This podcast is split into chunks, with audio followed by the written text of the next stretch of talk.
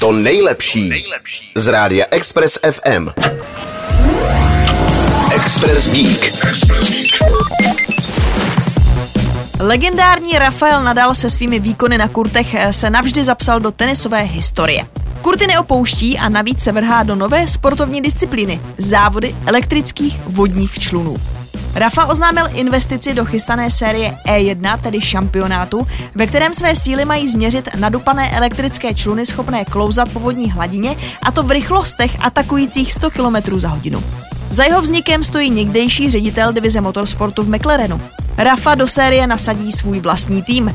Nejde ale jen o závodění. E1 by ráda měla také ekologický přesah a v rámci Blue Action programu si klade za cíl šířit osvětu o nutnosti ochrany ohrožených mořských a oceánských ekosystémů, a to zejména těch, které se nachází v blízkosti měst, u kterých se budou závody konat. Vlajkonošem poselství se má stát závodní člun Racebird společnosti Seabird Technologies. Jedná se o závodní elektrický člun, který využívá technologii hydrofoilingu.